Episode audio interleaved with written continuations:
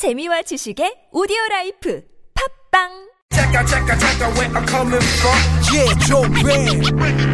색다른 시선 세상을 바라보는 법. 진짜는 진짜를 알아보는 법. 오늘 뉴스를 들어볼까? 진실을 따라 미래를 그려본다. 오늘의 뉴스가 바로 내일의 역사. Show Me the 뉴스 네, 강양구 프리랜서 기자와 함께합니다. 어서 오세요. 네, 안녕하십니까. 강양구입니다. 네, 목소리는 많이 좋아지셨네요. 네, 많이 좋아졌습니다. 네. 자, 첫 소식 어떤 소식입니까? 네, 문재인 대통령이 득표율 41.1%로 19대 대통령으로 당선됐습니다. 그렇죠. 네. 네, 오늘 굉장히 바쁜 하루였습니다. 네. 오늘 오전 8시 9분을 기해 군 통수권자로서 법적인 권한을 행사하면서 공식 임기를 시작했고요. 예. 또 종호 국회 본회의장 앞에서 대통령 취임 선서를 한 후에 취임사를 낭독했습니다. 네. 취임사가 오늘 하루 종일 화제였습니다. 음. 중요한 내용만 살펴보면 조기 한미 정상회담, 네. 평양 방문, 네. 또 구시대의 잘못된 관행과 과감히, 과감히 결별하겠다며 음흠. 광화문 대통령 시대를 열겠다고 강조했습니다. 네. 이 공약이었었는데요. 실제로 대통령 집무실 광화문 이전 문제가 추진이 될 것 같습니다. 그러게요. 음, 뭐 빠르면 1년, 길면 2년까지도 전망하, 전망하던데요. 네. 어쨌든 간에 준비가 되는 대로 이행할 계획이라고 합니다. 아무래도 이제 가장 그 먼저 검토해야 되는 건 경호 문제가 되겠죠. 네, 그래서 좀 복잡한 문제들이 굉장히 많이 있을 것 같더라고요. 예, 예. 네, 네. 자, 다음 소식으로 가죠. 아, 이, 오늘 이 소식을 들으면서 굉장히 뿌듯했는데요. 네. 그, 뭐, 세계적인 언론이죠. 미국의 워싱턴 포스트가 네. 한국이 전 세계에 민주주의가 어떻게 작동하는지를 보여줬다고 극찬을 했습니다. 아, 그랬나요? 네. 네, 워싱턴 포스트는 이 문재인 대통령 당선 소식을 전하면서 서방의 자유민주주의의 위기가 절망적인 수준이고 좀먹는 국가주의가 부상하는 상황에서 한국은 민중의 힘이 여전히 살아있다는 것을 제시한 민주주의의 반가운 사례라고 평했습니다. 네. 그래요. 그 대북 정책과 관련해서도 흥미로운 분석이 있었습니다. 음. 이그 문재인 대통령의 대북 포용 정책이 이 도널드 트럼프 미국 행정부의 압박 정책과 충돌할 것이라는 한간의 전망이 있지 않습니까? 네. 근데 워싱턴 포스트는 이 문재인 대통령이 한반도 문제에서 한국의 주도권을 강화하는 것을 놓고서는 음흠. 미국 우선주의를 고집하는 트럼프 행정부 입장에서는 오히려 반가울 수도 있다. 네. 네, 그러니까 이런 얘기입니다. 만약에 문재인 대통령이 트럼프 대통령과 견고하고 친밀한 관계만 유지한다면은 음. 문재인 대통령이 내가 알아서 한반도 문제는 하겠다라고 하면 트럼프 네. 대통령이 아 그래 네가 알아서 해라. 라고 할 수 있는 기회가 생길 수도 있다라는 거죠. 그래요. 아무튼 뭐 이 민주주의에 대한 평가는 너무나 당연한 것이어서 가장 역동적으로 민주주의 그 의지가 분출하는 나라가 바로 우리나라 아니겠습니까? 네, 그래서 아마도 그 이 뉴스를 보신 뭐 미국을 비롯한 전 세계 교민들이 굉장히 어깨가 으쓱하셨을 거라고 생각합니다. 네. 자, 네. 다음 소식으로 넘어가죠. 네, 국민의당 박지원 대표를 비롯한 지도부가 오늘 대선 패배에 대한 책임을 지고 총사퇴 카드를 꺼냈습니다. 예, 예. 네, 박지원 대표는 선거 결과에 대해 모든 책임을 지고 대표직에서 물러난 다. 음. 지도부가 사퇴하고 새로운 모습의 당으로 나아가자고 제안했습니다. 네. 사실상 안철수 후보의 책임을 좀 덜어주는 음. 제스처를 취한 건데요. 네네.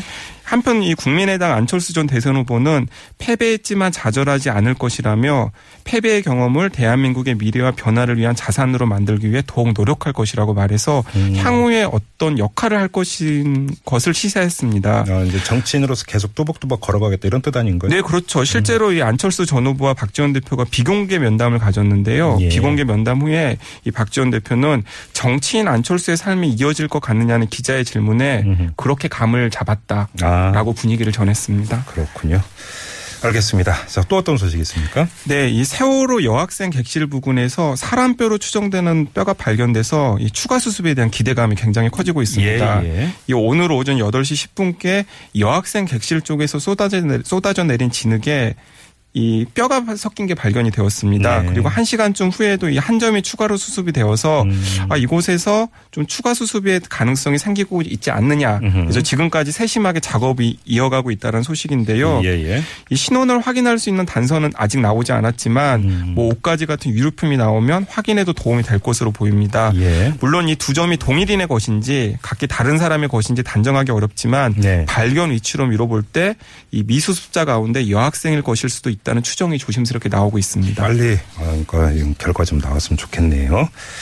자, 그리고요. 네, 또 반가운 소식이 오늘 계속 이어지고 있습니다. 이 지난달 14일 서울 광화문 궁- 광장 인근의 그 빌딩 광고탑에 올라가 단신 농성을 이어온 해고 노동자 또 비정규직 노동자들이 오늘 농성을 중단- 중단하고 27일 만에 지상으로 내려왔습니다. 예, 예. 이 광고탑에 오른 이들은 동양시멘트 김경래 씨, 세종호텔 고진수 씨, 아사히 비정규직 지회 오수일 씨, 콜텍 이인근 씨, 하이텍 RCD 코리아 김혜진 씨, 현대차 울산 비정규직 지회 장재영 씨 등 총 6명인데요. 예. 건강 상태는 굉장히 안 좋다고 합니다. 음. 예, 모두 이 들것으로 지상에 옮겨졌고 앰뷸런스에 실려서 바로 병원으로 이송을 했습니다. 네. 이 농성을 마치면서 이런 기자회견의 내용이 좀 따끔합니다. 이 음. 1,700만의 국민이 촛불을 밝혔고 박근혜 정권을 파면시켰지만 투쟁의 맨 앞에 섰던 노동자의 이야기에 귀 기울이는 없었다. 네. 고 일침을 놓았고요. 네. 또 문재인 대통령이 취임했는데 음. 비정규직과 정리해고 문제를 만든 정당이 사실은 민주당이므로 네. 책임지길 바란다고 목소리를 높였습니다. 그렇군요.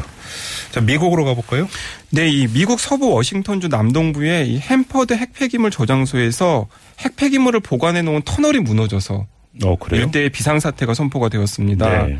이 미국 언론에 따르면 이 9일 아침에 터널이 무너지면서 핵폐기물 저장소에서 일하는 근로자 수백 명에게 대피령이 내려졌고요. 네. 또 터널이 붕괴할 당시 내부에 다행히 근로자는 없었던 것으로 알려져 있고 음. 아직까지 붕괴 원인도 무엇인지 정확하게 보고되지는 않고 있습니다. 네네. 사실 이 무너진 터널 구간은 전체 터널의 극히 일부분에 불과하지만 붕괴 구간에서 오염된 방사성 물질이 누출될 가능성이 있- 있기 때문에 음흠. 비상 대응 프로토콜이 발 효된 것으로 보입니다. 네. 구체적인 상황은 조금 더 지나봐야 알수 있을 것 같습니다. 알겠습니다. 미국발 뉴스가 하나 더 있네요. 네.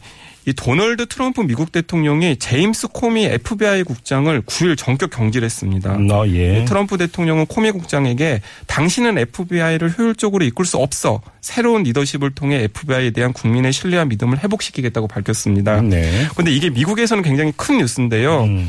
미국 대통령은 FBI 국장에 대한 해임권을 가지고 있지만은 관행적으로 임기에 상관없이 10년 임기를 보장해 왔다고 합니다. 예. 근데 이게 트럼프가 그 원칙을 깨버린 것이죠. 그래서 미국 언론들은 트럼프의 전격적인 결정을 충격적인 사건으로 묘사하고 있습니다. 여기엔 좀 스토리가 스토리가 있는 네, 거 스토리가 아닙니까? 있습니다. 예. 이 미국 언론이나 민주당은 트럼프 대통령이 자신을 향하는 FBI 수사를 막기 위해서 코미 국장을 해임했다는 의혹을 제기하고 있습니다. 예. 지난 3월에 코미 국장은 그 미국 하원의 청문회에 출석해서 지난 대선 기간에 트럼프 캠프의 러시아 내통서를 수- 내통서를 수사 중이라고 폭탄 발언을 했고요. 예. 또 얼마나 오래 걸리든지 제대로 수사해서 책임을 묻겠다고 의지를 음. 밝혔었거든요. 네. 예, 그런 국장을 해임을 시켜버린 것이죠. 껄끄러우니까 잘랐다 이런 얘기가 당연히 따라붙겠네요. 네, 그리고 이 상황도 좀 상황도 좀 석연치가 않은데 음. 일단 FBI 관계자나 코미 국장 본인은 해임을 사전에 전혀 알지 못했다고 합니다. 알겠습니다. 코미 국장도 텔레비전 뉴스를 보다가 자신의 해임 사실을 알았다고 합니다. 아, 문자 통보도 없었군요. 네, 문자 통보도 없었던 것이죠. 알겠습니다. 짧게 한 소절만 더 전해 주시죠. 네, 오늘 오전 11시 10분께 경기도 파주시의 한 초등학교 교실에서 휴대용 선풍 기가 폭발하면서 학생 13명이 화상을 입거나 연기를 마셔서 인근 병원에 옮겨지는 치료가 있었습니다. 오, 그래요. 네, 정확한 사고 원인은 아직 밝혀지지 않았는데 이 경찰과 소방 당국은 한 학생이 가지고 온 중국산 휴대용 선풍기 배터리에서 폭발이 난 것으로 보고 사고 원인을 조사하고 이 있습니다. 조그만 거 들고 다니는 그 선풍기. 들고 다니는 그 선풍기입니다. 아, 좀 조심하셔야 될 것 같습니다. 아, 근데 이게 지금 폭발을 하면서 학생 13명이 화상을 입을 정도였어요. 네, 다행히 큰 사고는 없었지만은 예. 자칫하면 큰 일이 날 수도 있었던 것이죠. 아, 네, 그렇군요. 알겠습니다. 자, 강양구 기자와 함께 했습니다. 수고하셨어요. 네, 감사합니다. 네.